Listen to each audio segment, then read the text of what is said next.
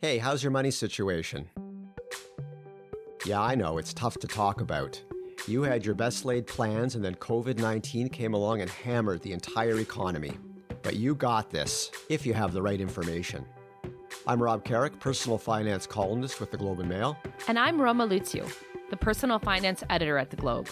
Together, we've got a new podcast. It's called Stress Test because in recent months, we've seen one of the biggest stress tests your finances will ever face. If you're between the ages of 20 and 40, we're talking to you because this is the time in life when you're starting on so many financial journeys, like your career, Getting your first mortgage, starting a family. and beginning to manage your investments through good times and huge downturns. Yeah, all of that. Do you want to buy a home?